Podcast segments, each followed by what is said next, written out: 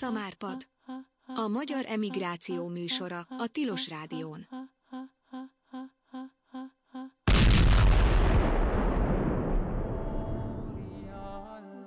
Sziasztok, ez itt a Szamárpad. A mai műsor vendégei Hoppán Bulcsó, filozófus, teológus és dokumentumfilmes. Szia Bulcsó! Kejhó! És Kavai Gábor Buda, teológus könyvtáros, költő, Tilos Rádió törzshallgató és betelefonáló. Akikkel terveim szerint a húsvétról, a feltámadásról fogunk beszélgetni, valamint szeretném őket megkérdezni a colibátusról, és a mostanában ilyen egy többet, kicsit többet emlegetett egyházi reformok szükségességéről. De mielőtt oda eljutnánk, először meg kell hallgatni a húsvétot. Na, tehát én ugye mindig itt a, a, a legfelkészületlen vagyok ebben a csapatban, tehát azt tudom, hogy a húsvét a, a kereszténység a legfontosabb ünnepe talán, itt egy nagy misztériumról van szó, az élet és a halálról, ugye ezek a lét legfontosabb kérdései, és ugye a feltámadás, Jézus legyőzte a halált, ugye a halált le lehet győzni a hit erejével, ezzel ugye a kereszténységnek ez az egyik legfőbb tanítása, hogyha hiszünk, akkor ugye ez bármi, ez is lehetséges, illetve ugye az embereket ez, minden, ez mindig nagyon foglalkoztatta, hogy, hogy van-e élet a halál után, mire való az életünk, mi történik velünk, mi lesz a fizikai testünkkel, ez is ezt a kérdést feszegeti. Jól gondolom el, hogy ez a legfontosabb egyébként ünnep? Hát ha a gyerekeimet kérdezed, akkor nem. Nem. Karácsony. Mert, ugye persze, hát nekik elsősorban a karácsony lesz a nagy ünnep, meg, meg, meg de hát leginkább azért, mert kapnak ajándékot. Uh-huh. De még akkor is, hogyha ugye a Jézuska hozza az ajándékot, akkor se gondolnak bele abba, hogy azért az is egy misztérium, ami ott történik. Uh-huh. Az is egy misztérium, mondván, hogy ott a bizonyos ugye, tradíciók szerint, a keresztény tradíció szerint ugye megszületik a világnak a megváltója ez azért elég nagy dolog. Ugye? Na de az ő agyukban, az ő kis agyukban, meg igazából a mai embernek az agyában, ugye a karácsony, minek utána a karácsonyra már, mit tudom én, októberben elkezdenek készülni a boltok, egy valami nagy ünnepnek tűnik. Igen. Nagyon érdekes az, hogy így, így, így eltolódott. Tehát, ez, tehát, a, tehát egy, egy, ilyen, egy ilyen nagyon mély tartalmű, tartalmű ünnep, amit is a húsvétre gondolok elsősorban, így, így kicsit így, így elveszni látszik, és akkor áttevődik egy, egy, egy másik ünnepre a, az egésznek a hangsúlya. De holott ez nem így volt. Így nem van. így volt, ez, ez, ez, egy, ez, egy, ez egy tulajdonképpen egy modern fejlemény, bizonyos értelemben vallástani szempontból nagyon izgalmas egyébként, nagyon érdekes fejlemény az, hogy, az, hogy a, a, a piac, vagy, vagy nem tudom, hogy nevezzük azt, a modernitás, vagy, vagy a kapitalizmus hogyan tud egy vallási közeget megváltoztatni. De, de eredetileg több ezer éven keresztül tulajdonképpen a húsvét volt a legnagyobb keresztény ünnep, és tulajdonképpen még mindig, mindig ez a legnagyobb keresztény ünnep, és azon belül is ugye az úgynevezett Szent Három nap, amely Szent Három nap a nagy héten belül van. Ugye jövő héten, nem tudom mikor kerül adásba ez a, ez a történet, ugye jövő héten lesz a nagy hét, előtte való vasárnapot ugye virág vasárnapnak hívjuk, ott arra emlékezik a kereszténység, hogy Jézus Krisztus bevonult Jeruzsálembe, ugye ez az evangéliumok ezt nagyon szépen megjelenítik, hogy a pálmagakkal várják ugye, Jézust, aki Szamárháton, Szamárcsikon jön befelé, és a lényeg az, hogy onnan kezdik a nagy hét, most mondanom sem kell, hogy a régi berendezkedésben ugye vasárnap volt a hét első napja, én csak ugye a, a, a, megint a modern ember gondolkodásában hétfő a, hétfő a, a hét kezdnapja, nem vasárnap a hét kezdőnapja, tehát a hét első napja az vasárnap. A lényeg az, hogy elkezdődik a nagy hét, e, ugye van nagy péntek, a, e, a, majd erről biztos beszélünk, hogy, hogy előtte még történnek, hogy hogy elviszik Jézust ugye a hagyomány szerint a nagy tanácshoz, meg Pilátushoz, hogy ez, ez több nap, hány nap, vagy pár óra. Lényeg az, hogy nagypénteken megtörténik a keresztrefeszítés, ugye a hagyomány szerint 12 órakor ö, feszítik keresztre, és délután három órakor, tehát a nap kilencedik napján lehelik ki a lelkét. Órájában. Igen, bocs, óráján, igen, ki, ki leheli a lelkét, ugye sírba teszik, minél előbb beteszik a sírba, mondva, hogy a, a zsidók számára ugye közelgett a, a sábesz, tehát a, a sötétedés, péntek esti sötétedés, amik miután már nem lehet gyakorlatilag semmit csinálni, sírba teszik, és a lényeg az, hogy vasárnap hajnalban, nem szombat este, meg nem szombat délután négykor, meg ötkor, ugye megtörténik az, amit feltámadásnak nevezünk, azaz a magának a húsvétnek a nagy eseménye, ugye amikor az asszonyok és majd az apostolok mennek ki, futnak ki a sírhoz, és nincs itt feltámadott híradással, kiderül az, hogy Jézus Krisztus föltámadt a halottaiból. Na ez, ez, ez ennek a misztériumát ünnepelte a keresztény egyház gyakorlatilag, mint legnagyobb ünnepet, és, és azért, amire pontosan utaltál a legelején, csak, csak az ilyesfajta kijelentéseket nagyon nehéz szépen megfogalmazni pár mondatban, hogy, hogy gyakorlatilag az emberi egzisztenciának a fordulópontja ez. Tehát az, mhm. hogy, ö, ö, az, hogy valóban ö, ö, van olyan, hogy örök élet, valóban van olyan, hogy az Isten az megváltja az embert. Az, az ember valóban vissza képes fordulni az Isten felé, az Isten arca felé, Jézus Krisztuson keresztül. Na most megint egy nagy dolgot mondtam. Kabai. Gábor és Buda. Én mottóul a mai beszélgetéshez egy Bert Hellinger pár sort, pár sort felolvasnék. Hellinger az jól kapcsolódik a műsorunkhoz, vagy a tematikánkhoz, hiszen katolikus misszionárius, amellett, hogy a családállítás módszertanának a kidolgozója. Ez egy, ez egy, ez egy nagy bőti pársor. A legmélyebb valóság nem a boldogság, hanem a fájdalom. Ez a legvégső valóság.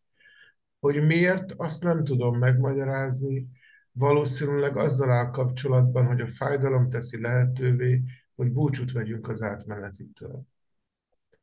Ha összességében nézzük az élet valóságát, akkor azt látjuk, hogy átmeneti és mulandó. Mögötte azonban valami maradandóan hat, bármi legyen is az. Nem tudom, és nem is akarom definiálni. Ám a fájdalom arra utal, ami mögötte van. A fájdalom teszi lehetővé, hogy meglássuk, és elinduljunk felé. Ennyi volt a Hellinger idézet.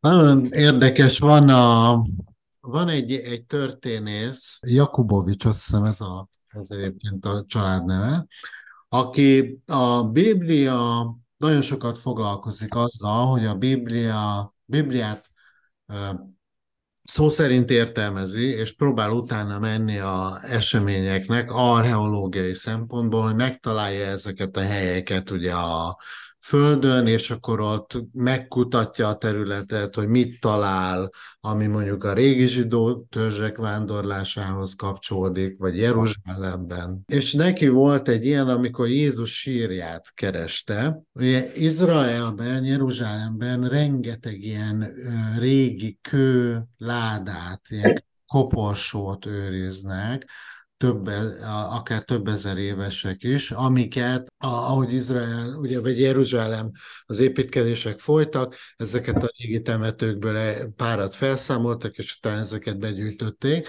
és akkor ő állítja, hogy megtalálta egyébként azt, ami Jézus családjáé volt, ez a sírbolt. De egyébként is ezek, hogy nagyon érdekes, hogy a temetkezés, ugye ilyen kőbevájt üregekbe temették az embereket e- egy időben, ugye nem, nem sírhelyekben, mint nálunk mondjuk Nyugat, vagy Európába, Koporsóba, amint egy ilyen kőtömbben zártak le valóban. A, a bibliai történetben ezt jelenítik meg ezt az eseményt, ahogy Jézust elviszik halála után, és beteszik a családi sírboltba. Csak ez, ez nem egészen így volt, tehát az evangéliumok arról tanúskodnak. Na egyet hagyd mondjak, hogy tehát, és ez módszertani megfontolás, hogy, hogy sok mindenben különböznek az evangéliumok, sok mindenben hasonlítanak, egyben nagyon hasonlítanak, ahogyan leírják ezeket az utolsó napokat. Uh-huh. És uh, itt azért egyértelműen amellett tanúskodnak, hogy nem saját sírboltról van szó, hanem mivel Krisztust ugye gyorsan kellett, értsük jól, el, eltenni, tehát levenni a, a keresztről. Mond, hogy, mond még egyszer mondom, hogy meghal ugye a nap 9. órájában. Uh-huh. Tehát az, az a mostani számításunk délután három óra. Pár óra, és ugye elkezd sötétedni, akkor már bele, be kellett tenni a sírbe, és ak- akkor van az a sztori, hogy, hogy Arimatea József ugye bemegy Pilátushoz, és elkéri Jézusnak a holttestét, hogy eltemesse. Uh-huh. Akkor leszedik, ugye valószínűleg be, be bugyolálják egyfajta gyolcsba, és nagyon gyorsan beteszik az ő család, nem a Jézuséba, mert nekik nem tudunk, arról nem tudunk, hogy van-e, oké? Okay? Uh-huh. Tehát valószínűleg az Arimatea Józsefnek a saját, vagy, vagy Nikodémusnak a, a, a családi sírvoltjába teszik be, kvázi fölajánl. Most, és valószínűleg, hát hogy is mondjam, tehát azt föltételezhetjük, hogy nem nem a szokott módon teszik el azt a testet, hanem minél gyorsabban adott esetben csak lehelyezik valahova. Uh-huh. Mert amit, amit megint tudunk, ugye, hogy akkor ugye elzárják kővel, valószínűleg a, a, a, a, sírnak a helyét. Ez is kérdés, hogy nagy szikla volt, vagy mi volt, vagy gyors falazás volt, nem tudjuk. De a lényeg az, hogy amikor ugye majd futnak vissza bocsánat, amikor majd hajnalban, vasárnap hajnalban, tehát a hét első napján hajnalban jönnek az asszonyok, és meglátják, hogy, hogy ugye el van gördítve a kő és a sír üres, akkor a gyolcsokat kvázi ki csomagolva ö, találják. És nem esik szó arról, hogy egy mondjuk egy kő sírban belül lett volna. Tehát, és általában az ábrázolások is úgy, úgy szólnak, hogy, vagy úgy vannak, hogy hogy azért egy ilyen sík rá van téve. Én azt is el tudom képzelni, ez nem blaszamikus, hogy adott esetben földre gyeretették gyorsan. Aztán majd lesz belőle valami, mert miért mentek ki az asszonyok? Balzsamozni, ugye a holtestet. Tehát nem volt rendesen eltemetve Jézus Krisztus. Az asszonyok kimennek balzsamozni a holtestet, harmad, tehát a hét első napján, és ő nem tudják ezt, ezt végrehajtani, tehát rendesen el akarták temetni, meg akarták adni neki a tisztességet. Jó, tehát nagyon izgalmas, hogy most Jézus sírboltja vagy nem, nem tudjuk. Nem tudjuk. Egy pár éve, nem tudom, hogy Gábor emlékszel hogy fel, fellebbent az a hír, hogy megtalálták Péter sírját. Ott Péter apostol valószínűleg Szent Péter bazilika valahol ott, és akkor, és akkor találtak egy követ, követ a, a Szent Péter bazilika felújítása, hogy Hik Jacet Petrus. Na de én most azt várom, hogy tényleg mutassák meg, hogy mi van alatta, hogy, hogy megtalálták-e. Vagy Igen, ami mondjuk most megint ez egy mellékszál, de magyar szempontból mondjuk Attila sírja lenne azért a, az igazi szenzáció. Na most, a, amit, amit akarok mondani e kapcsán, hogy hát azért a, a Szent Sír Bazilika azért elég komoly hagyomány szerint azon a helyen áll, ahol volt ez a sír. Én mondjuk amikor elvégeztem a katolikus teológiát, és voltam 36 éves, akkor az édesanyámmal részt vettem egy társas utazáson, és meglátogattam ezeket a szent helyeket, és amúgy az tényleg egy, egy kereszténységet ismerő, vagy a Jézusi motivumokat, cselekedeteket, és főleg találkozásokat ismerő számára sokkal izgalmasabb és átélhetőbb egy ilyen szentföldi turistáskodás is. Egyébként most nem tudom, azt követitek de most Ramadán is van, tehát ez a muszlim bőjti hónap, és ugye húsvétot is a bőjt előzi meg. Mi a, mi a, a bőjtnek a jelentősége ebben, vagy ebben az ünnep, ennél az ünnep esetében?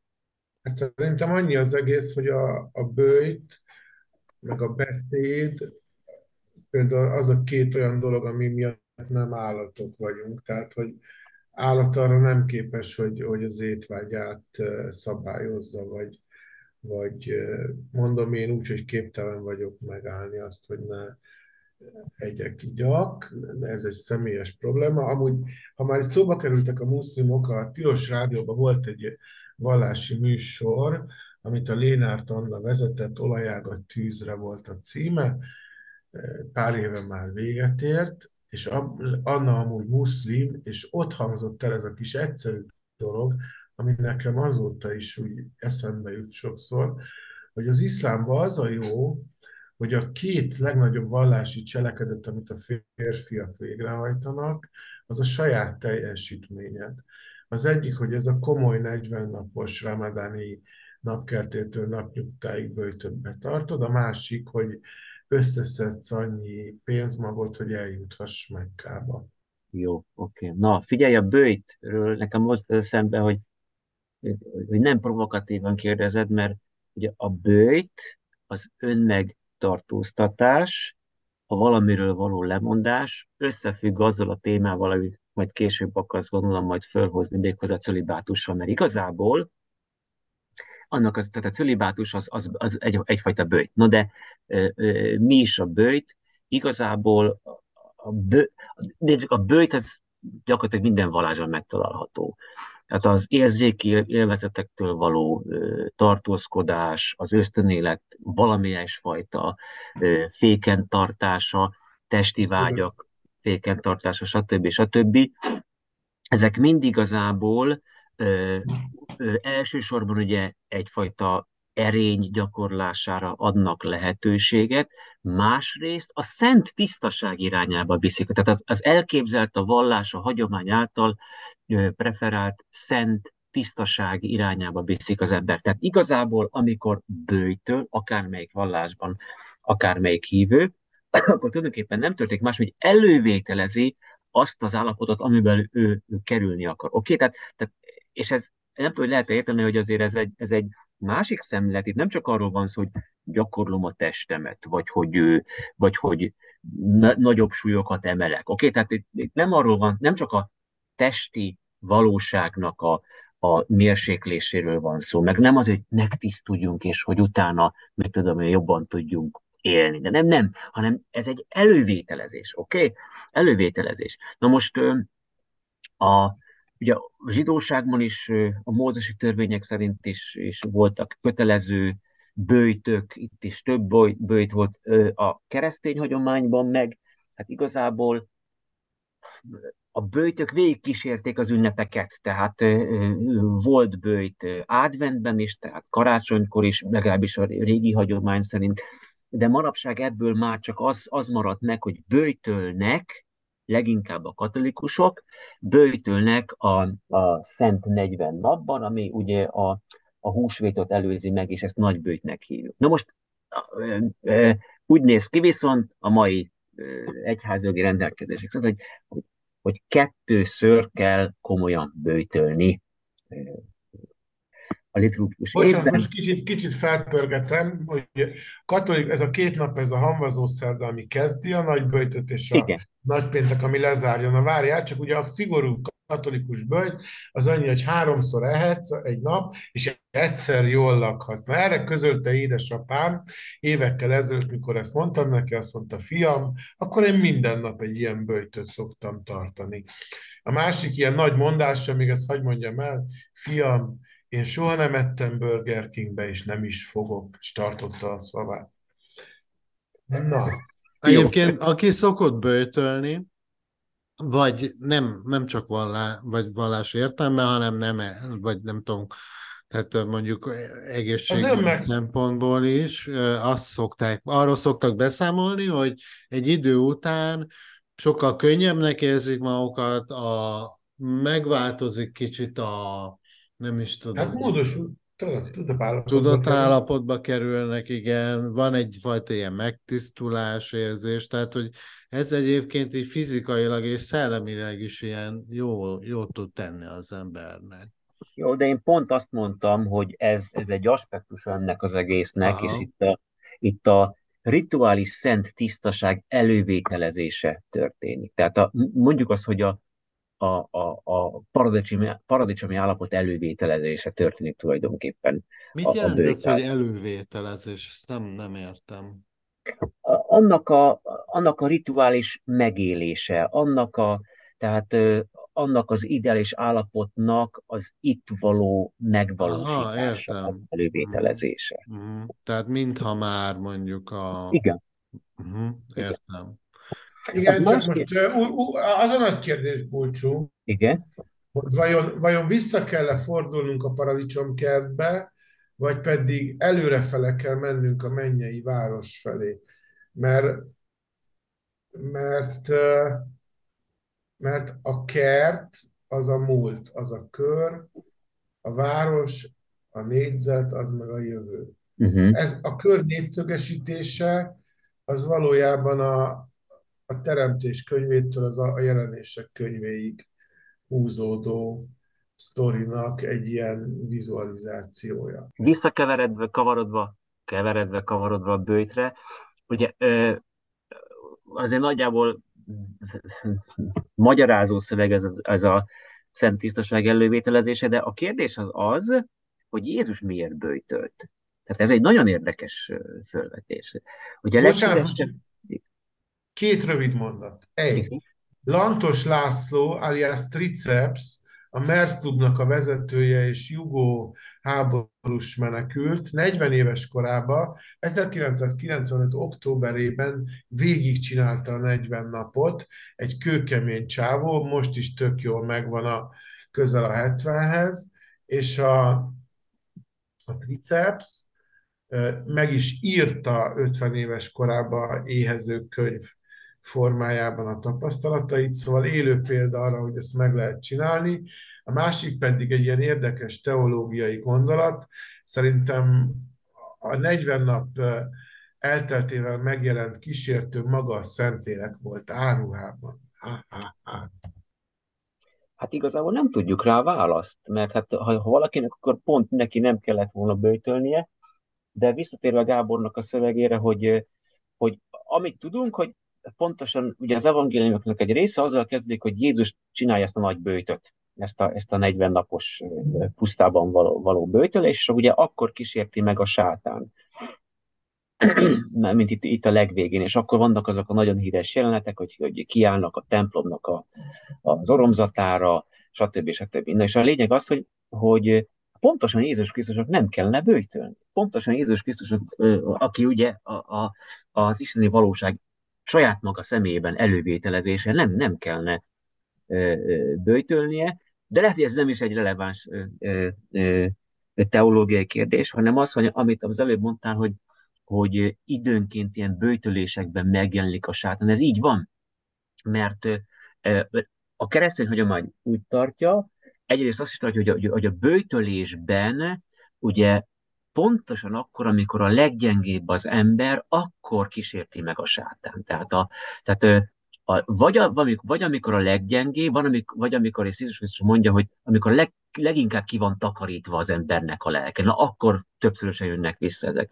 És nagyon érdekes az, hogy, hogy egy másik hagyomány meg azt mondja, hogy azért kell a, a, az elhú, a, nem az elhuntak, hanem a haldoklók mellett imádkozni, mert akármennyire is ugye a haldokló föl, mint gyón utoljára, fölveszi a betegek utolsó szentségét, föl, ugye áldoz, azt, szokta, azt tartja a keresztény hagyomány, hogy, hogy, a, hogy a haldokló legutolsó pillanatában biztos, hogy megkísérti a sátán. Tehát amikor a leggyengébb, amikor mert éppen, hogy nem ment át a más világra, még éppen itt van ezen a, ezen a küszöbön, az itteni világon, na akkor biztos, hogy, meg, hogy megkísértősát. És ezért kell vele együtt imádkozni. Na, ez is egyfajta bőj szerintem egyébként. Tehát egy ilyen, egy ilyen, egy ilyen bőjti szituáció. Bőjtő ugye, mint ön, önmegtartóztatás, a másik ilyen, a katolicizmusnak az egyik ugye ilyen alaptétele, Jézusnak nem volt felesége, nem voltak gyermekei. A cölibátus a papinőtlenség intézménye. Először azt szeretném kérdezni, hogy minél, mióta van cölibátus, mert ugye ez nem a kezdetektől fogva van. Azért akartam ezt a témát felhozni, mert most ugye elég sok egyházon belül szexuális visszaélést tártak fel, és elkezdtek gondolkodni ezen, hogy a cölibátus intézménye vajon hozzájárulhat-e ehhez, és nem lenne értelme meg, megszüntetni ezt. Tehát mióta van cölibátus, mi értelme ennek igazából a házasság nélküliség, a lényeg ennek, vagy a szexuális kapcsolat teljes hiánya, az önmegtartóztatás. Mit gondoltok erről, hogy mi, mi, mi ennek a lényege? Nekem azért egy elvi megfontolásom hogy legyen, hogy igazából nem kéne bemenjünk ebbe a vitába. Oké? Okay? Uh-huh. De eh, onnan nem rossz a, a megközelítés, a, amit eh, fejtegettünk a bőjt eh, szempontjából, tehát, hogy a, ahogyan a bőjt is elővételezés, ugyanúgy a papi nőtlenség is tulajdonképpen, tehát a cölibátus, ez a latinos neve, a cölibátus elővételezése tulajdonképpen a, a kegyelmi állapotnak, a, a beérkezettség kegyelmi állapotának. Uh-huh. Na most, ö, ö, ha, ha itt megállunk, akkor ugye ez egy, ezért szerintem egy elfogadható álláspont. Uh-huh. De nagyon érdekes az, hogy te is már a kérdésben Stilis már úgy mondott, hogy, hogy mióta van cölibátus, tehát azt feltételezed, hogy hát biztos volt olyan, amikor nem volt, meg biztos volt olyan, amikor adott esetben teljesen máshogy fogták föl. Viszont azt kell mondjuk, hogy, és akkor ez is egy, egy módszertani megfontolás, hogy, a, hogy föl kell tételezzük, hogy, hogy az egyház alapítójának, tehát hogy ez, ez egy Jézus Krisztus, erre a sziklára alapozom, amit megbocsátatott, tehát az egyház alapítójának az alapintenció az volt, hogy azok, akik, akik később a papok lesznek, akik később az ünnepet papi személyek lesznek, nem tudom most normálisabban mondani, azok, azok lehetőleg valamiféleképpen ezt a, ezt a szent tiszta állapotot elővételezettségben csinálják. Uh-huh. Na most ez nem így volt, ne, hogy, na, hogy is mondjam, tehát viszont a történetiség viszont nem, nem egyértelműen támasztja ezt alá, és, és ebben igazuk is van, és ugye tudjuk azt, hogy a, az a két 12 alapfigura, annak valószínűsítjük, hogy egy jelentős rész az, az házas volt. És, és Ő, azt, tehát Péternek anyóság Péter, volt. Péter, Péter biztos, hogy házas volt. Tehát Péternek az anyóság például evangéliumi tanítások szerint, ugye Bocsánat, meg is gyógyít. Pál meg azt mondja, hogy a püspök legyen egyszer házasodott. Ezt meg Pál, valamelyik Páli levél. Jó, oké, figyeljetek, annyi, hogy, hogy a korakeresztény időkben visszavetíthetjük ezt a, ezt a, ezt a cölepsz életmódot, de, de ö, akkor arra kell vigyázni, hogy maguk a kifejezések azok-e, amiket most használunk, vagy éppen használunk a utána a középkorban, tehát az, hogy pap, papi személy, presbiter, érted, püspök, ezeket, ezeket egyértelműen azonosíthatjuk el ott azokban a, azokban a szövegekben. Igen, mondja Szent Pál, a, a, a, a, a hogy hívják, a, a, azt hiszem, hogy azt hiszem, hogy presbiter, most nem, nem itt eszembe, tehát presbiteros kifejezést használhatja ott, az legyen egyszer egyszer nősít. De kire vonatkozik ez tulajdonképpen? Nem igazán tudjuk ezt azonosítani. Én azt hát, mondom, hogy, vannak ilyen... Én azt mondom inkább, hogy, hogy elfként azt kell elfogadjuk, hogy hogy a, a, a cölibátus, az, tehát a, a papi nőtlenség az egy kívánalom volt, oké? Okay? Uh-huh. Aztán, hogy a... Igen, mindenképpen egy, egy, egy, egy erény, vagy egy, vagy egy tiszteletre méltó dolog, ez egyértelmű, csak nem Jó. kötelező alapszabály.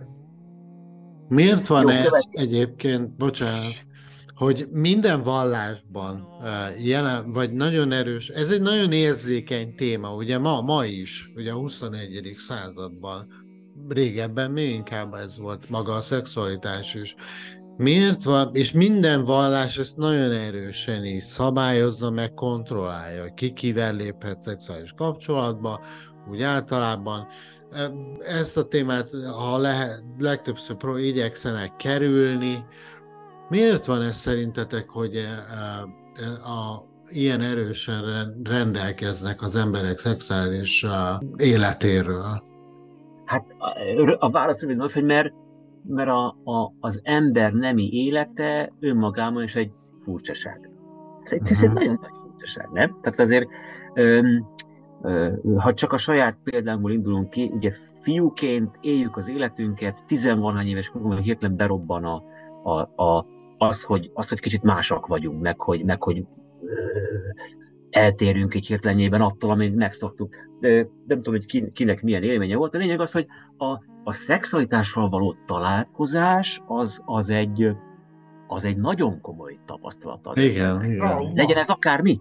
De legyen ez, legyen ez mondjuk a sajátjával volt találkozás. Legyen ez mondjuk, amikor látja, vagy mondjuk adott esetben más érzékszervel hallja, vagy valami ilyesmi. De ezért nem mindegy, hogy a gyermek, hogy, a, hogy az ember milyen idős korában milyen fejlettségi fokon találkozik magával a nemiséggel, milyen sztereotípiákkal, milyen böttöimikkel, milyen szerepekkel ö, találkozik. De a lényeg az, hogy, hogy egyrészt, egyrészt ezért van az, hogy, hogy, a, hogy a vallások ö, nagy hangsúlyt fektetnek arra, hogy, hogy megértsék a, a nemiséget, megértsék az embernek azt a furcsaságát, hogy, hogy van olyan, hogy férfi, meg hogy van olyan nő, meg sok minden van.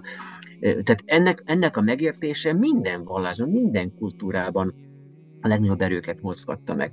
És, és még valami, hogy, hogy ugyanez vonatkozik a, a, a kereszténységre is, amely, és akkor most hagyj utaljak Szent Pára, és aztán Szent Ágostondra, ugye első század, meg negyedik század, tehát ők azok, akik Jézus nem.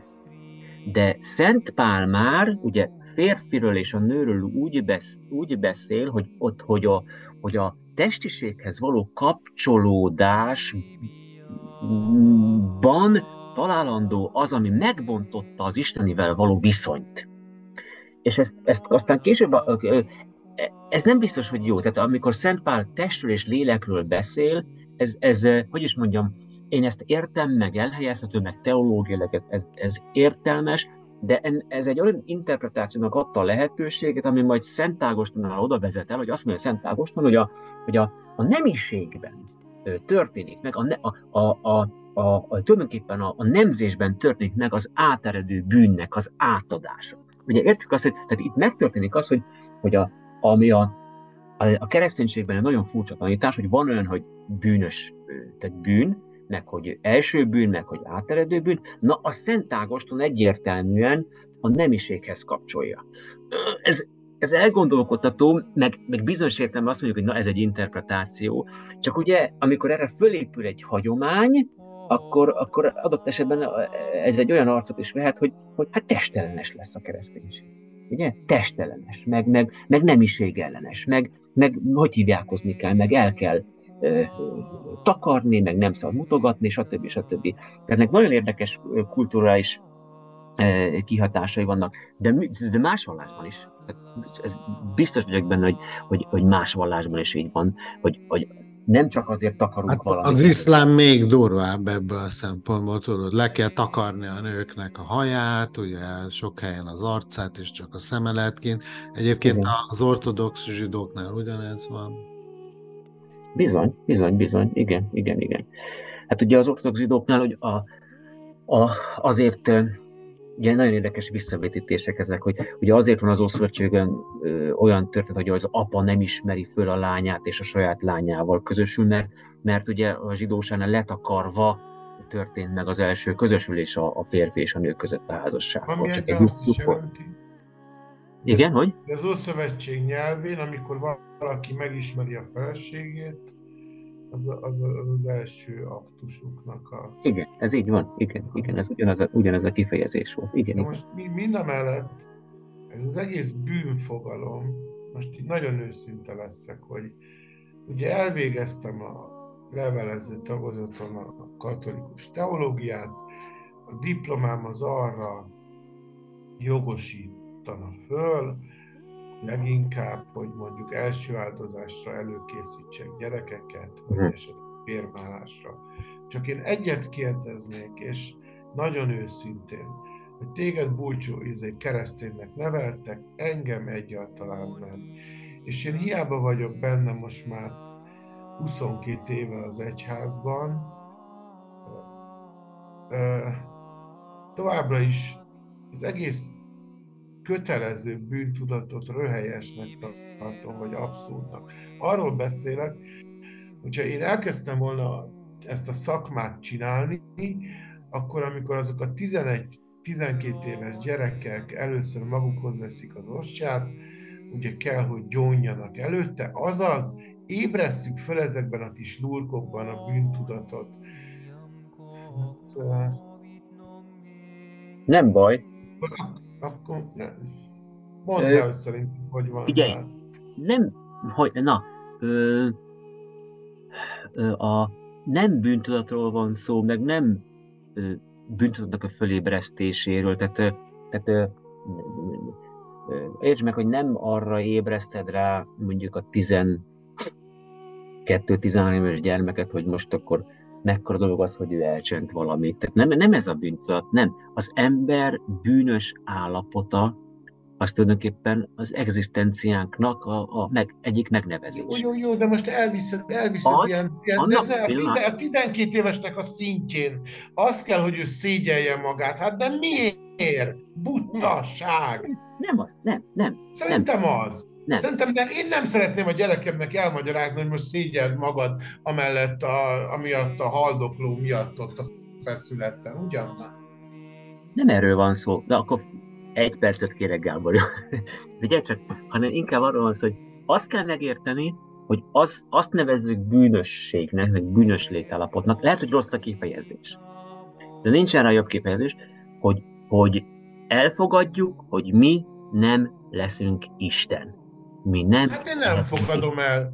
Én azt gondolom, hogy Isten ember lett, hogy az ember Istenné lehessen. Pont. De milyen értelemben? Ah.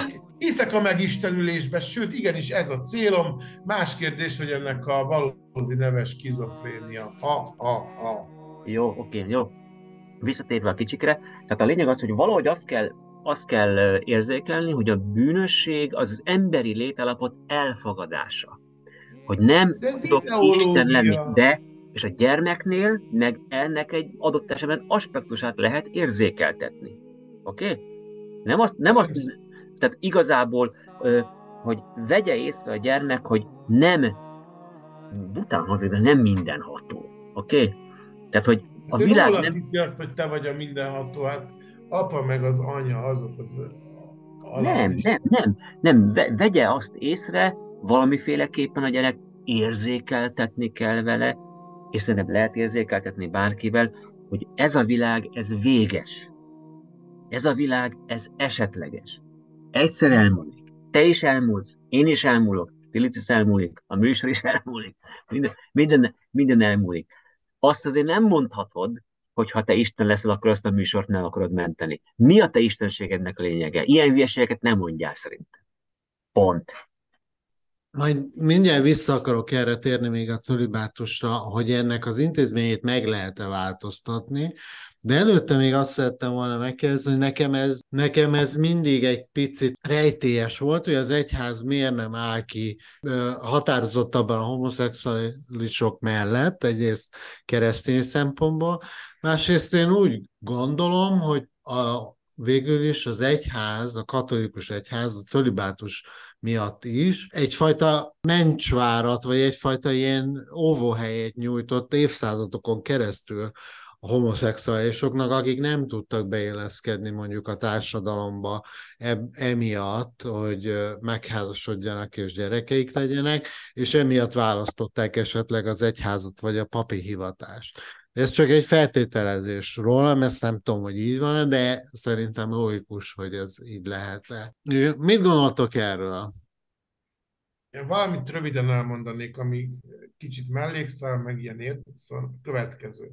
A Ferenc pápa 16-ban meghirdette az irgalmasság rendkívüli szentévét, és létrehozott egy ilyen felszentelt papokból álló testületet az egyházon belül, akik azt a három legsúlyosabb bűnt megbocsájthatják, amit eddig, ami alól eddig csak Róma tudott feloldozni. Tehát pont azért, hogy, hogy, hogy, hogy, hogy könnyebben hozzáférhető legyen ezekben a bűnökben is a bocsánat. És elmondom ezt a három bűnt, és nyilván a, az utolsó lesz a slusszpoén.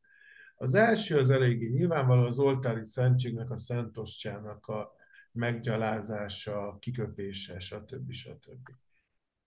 Másik is eléggé nyilvánvaló. Ez a Szent Jónásnak a rögzítése valamilyen eszközzel. És tudjátok, mi a harmadik? Az, amikor két katolikus pap miután nem életet ért egymással, egymást feloldozzák a bűn alól. Hát én ennyire nem vagyok fölkészült. Én ezért vigyáznék, vigyáznék a szavakkal, amikor Stilic azt mondott, hogy az egyház miért nem áll ki valami mellett. Uh-huh. Most melyik egyházra gondolsz? Most te, és, és ilyenkor az emberek többség, hogy a, a római katolikus egyházra gondol, és mondjuk nem a Magyarországi Református Egyházra. Igen. Másik az, hogy azért az is egy, tehát megint a szavakra vigyáznék, hogy az is egy tulajdonképpen egy súlyos általánosítás, hogy de ezt legalább Filip Mendi mondta, hogy Mencsvár lett volna az, megint az egyház a, a homoszexualitásokat nyíltan nem vállalható figurák számára. Ez megint, megint egy ilyen, egy ilyen túlzó valami, még akkor is, hogy logikusnak tűnik. Na, de viszont elvet mondok, jó? Szerintem semmit nem fog változtatni a, a, a, a celibátus eltörlése a helyzeten. Tehát az, hogy az, hogy propagandisztikus szinten beszélünk a, a homoszexualitásról, és magáról a szexualitásról, ennek semmi nincs a celibátushoz. Mm. Semmi, semmi nincs a celibátushoz.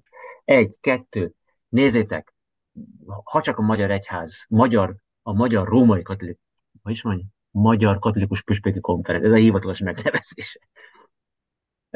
Ha csak, ha csak ezt nézzük, ha csak ezt nézzük, ugye nincs 2000 klerikusi alapotú ember Magyarországon. Tehát nincs 2000 papunk. Talán, talán egy 20 évezeti adat, hogy 1800 pap volt. Valamennyivel több szerzetes van, oké. Okay. Ez ennek a számára fluktuálni. Ez nagyon kevés. Tehát uh-huh. nem hiszem azt, hogy, hogy, hogy az ő életmódjuk az oszt vagy szoroz a társadalom egész, egész szempontjából. És a homoszexualitás szempontjából sem fog se osztani, se szorozni. Nem fog egyáltalán.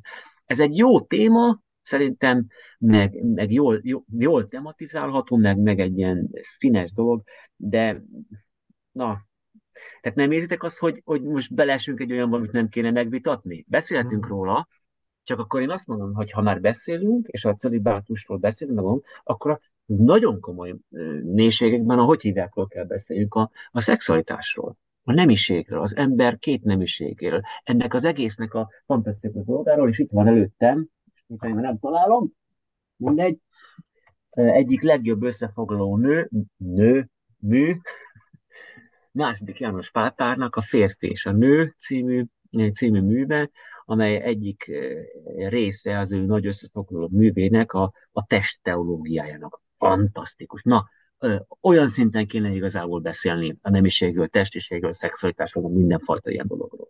Uh-huh. Meg is keresem.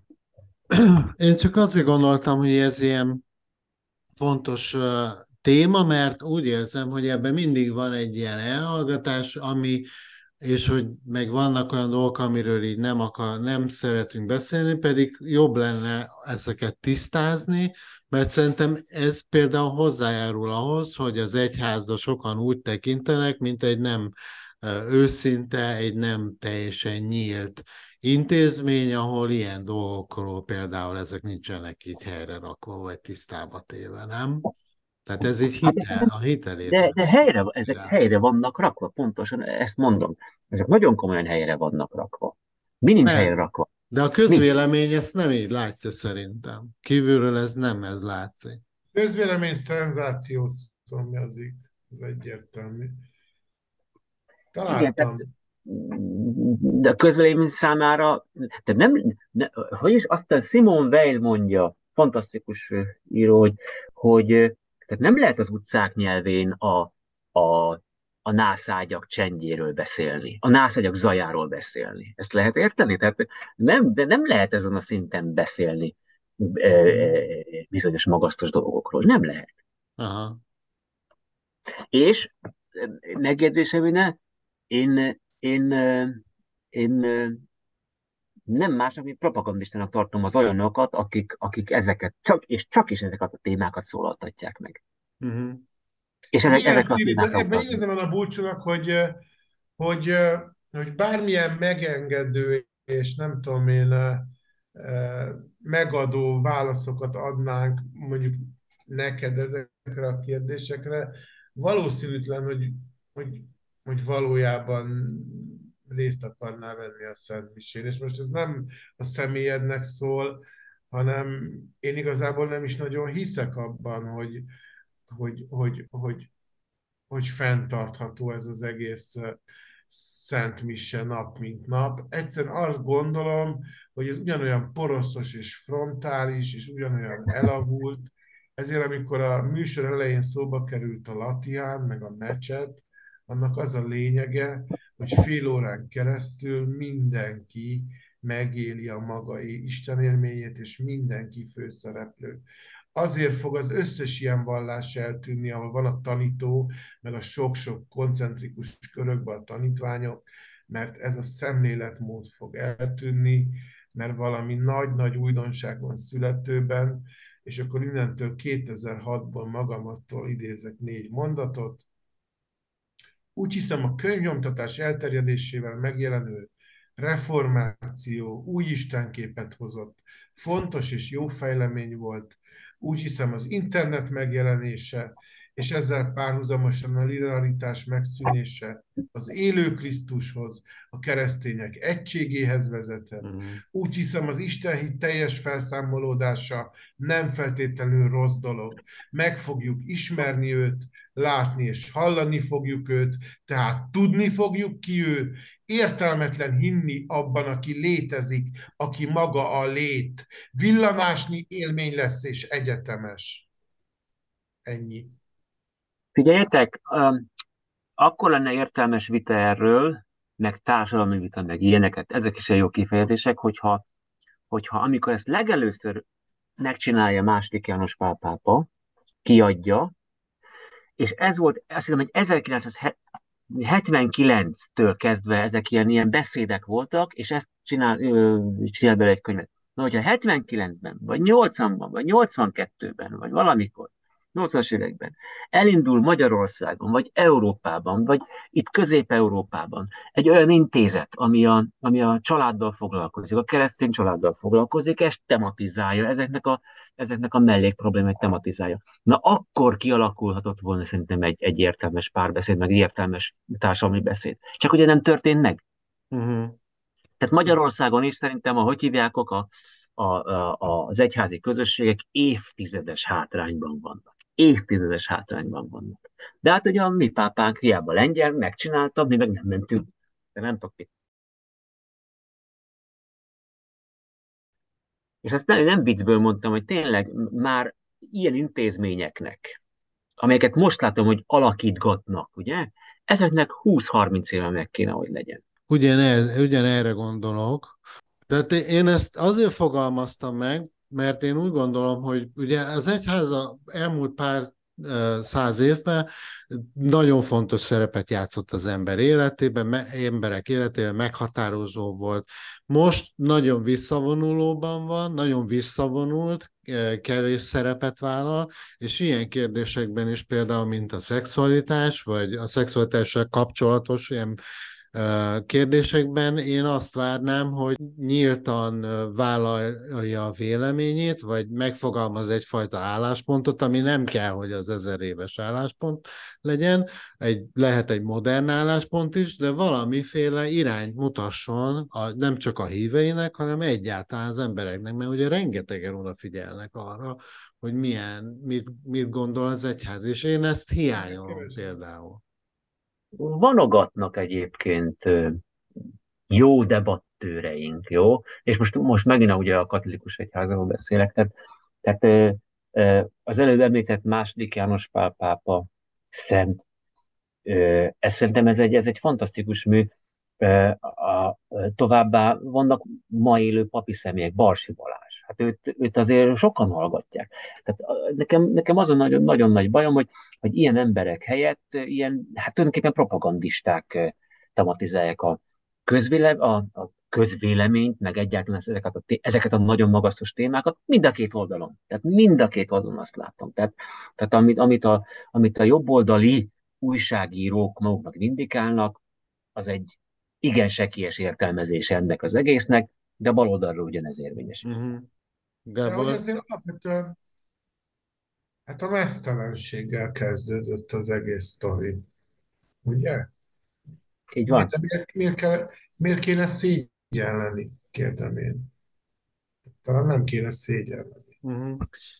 A másik ilyen dolog, még, ha még erre áttérhetek, ha már az egyház szerepéről, tehát én mondom, én nagyon, én azt, azt hiányolom, hogy az egyház ne csak a politikusaink használják fel az egyházat arra, hogy igazolják a saját gondolataikat, vagy cselekedeteiket, vagy saját magukat, hanem az egyház jobban kiálljon az értékei mellett.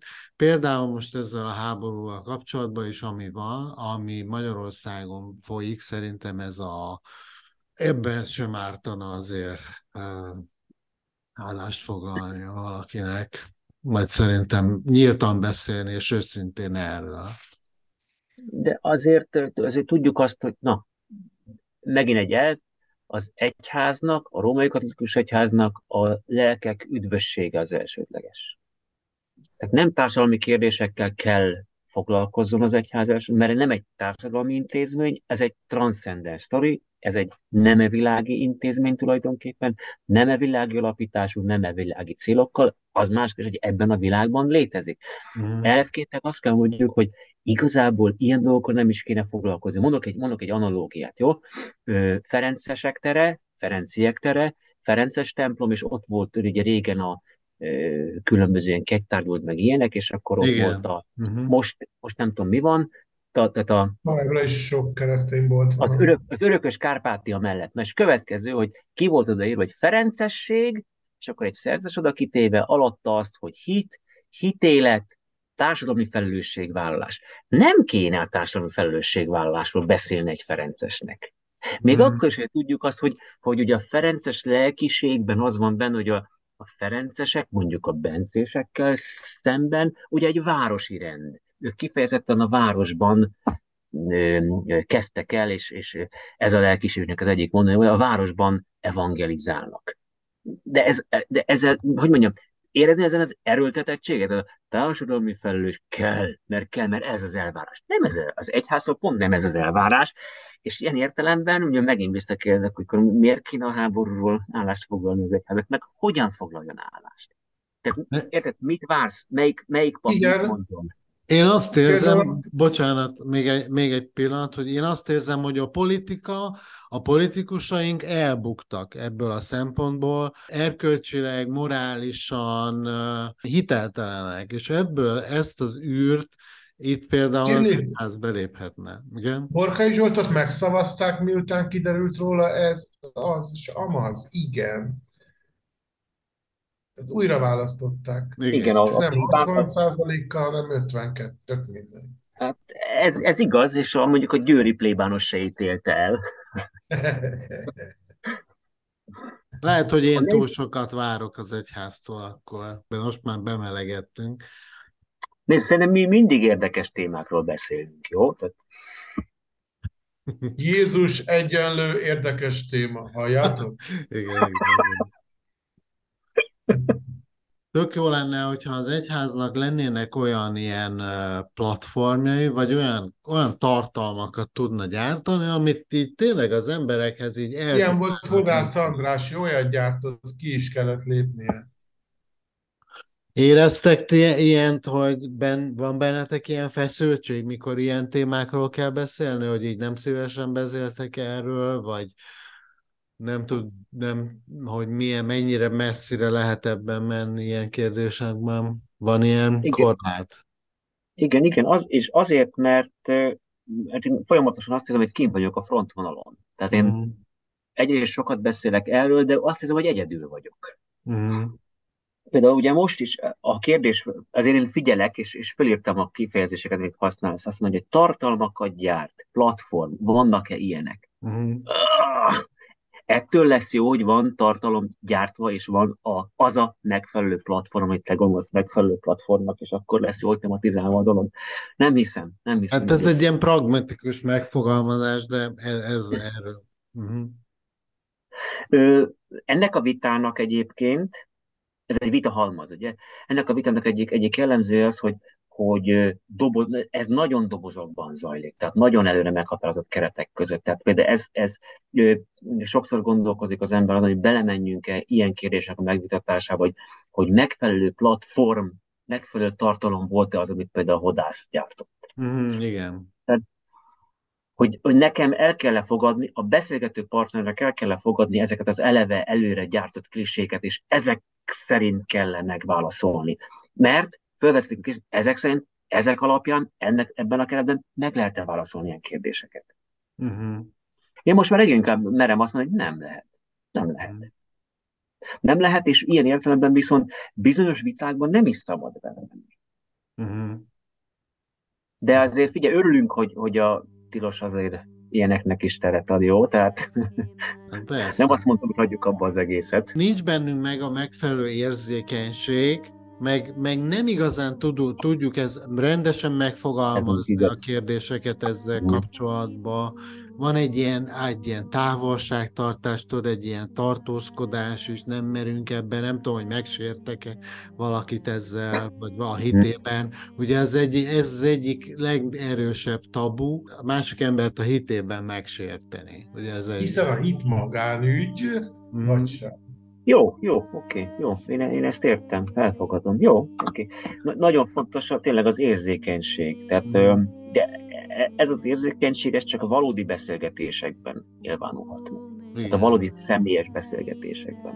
Aha. Tehát figyelj, hiába van rádió műsor, hogyha nincs személyes beszélgetés. Igen, igen. Hiába van, mit tudom én, második János Pálmának Férfi és a Nő Eredeti Egysége című könyve, hogyha, hogyha ezt nem beszélik meg egymás között mondjuk a, a hittanoktató, meg, meg, a, meg, meg a gyerekek, meg a gyerekek egymás között. Uh-huh, Adott esetben ö, ö, probléma érzékenyebbek a gyermekek.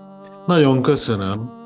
Szegény Gábor, egy utolsó mondatot, valamit ajánlót akart? Van-e új, amit szeretnék ajánlani? Igen, hogy én, én egy másfél évvel ezelőtt fejeztem be a, a legfrissebb fő-fő Oscar nyertes filmet, a minden, mindenhol, mindenkor címmel, és akkor azokkal a szavakkal ajánlom, hogy egyrészt szépen reflektál a kínai kultúrára, mert kínai család a fő szereplője a filmnek. A reinkarnációról is nagyon jól beszél filmes nyelven. Úgyhogy én, én ennyire érvényes amerikai filmet 2010 előtt láttam utoljára, azt hiszem. Uh-huh. Bulcsú, nálatok van valami mostanában újdonság?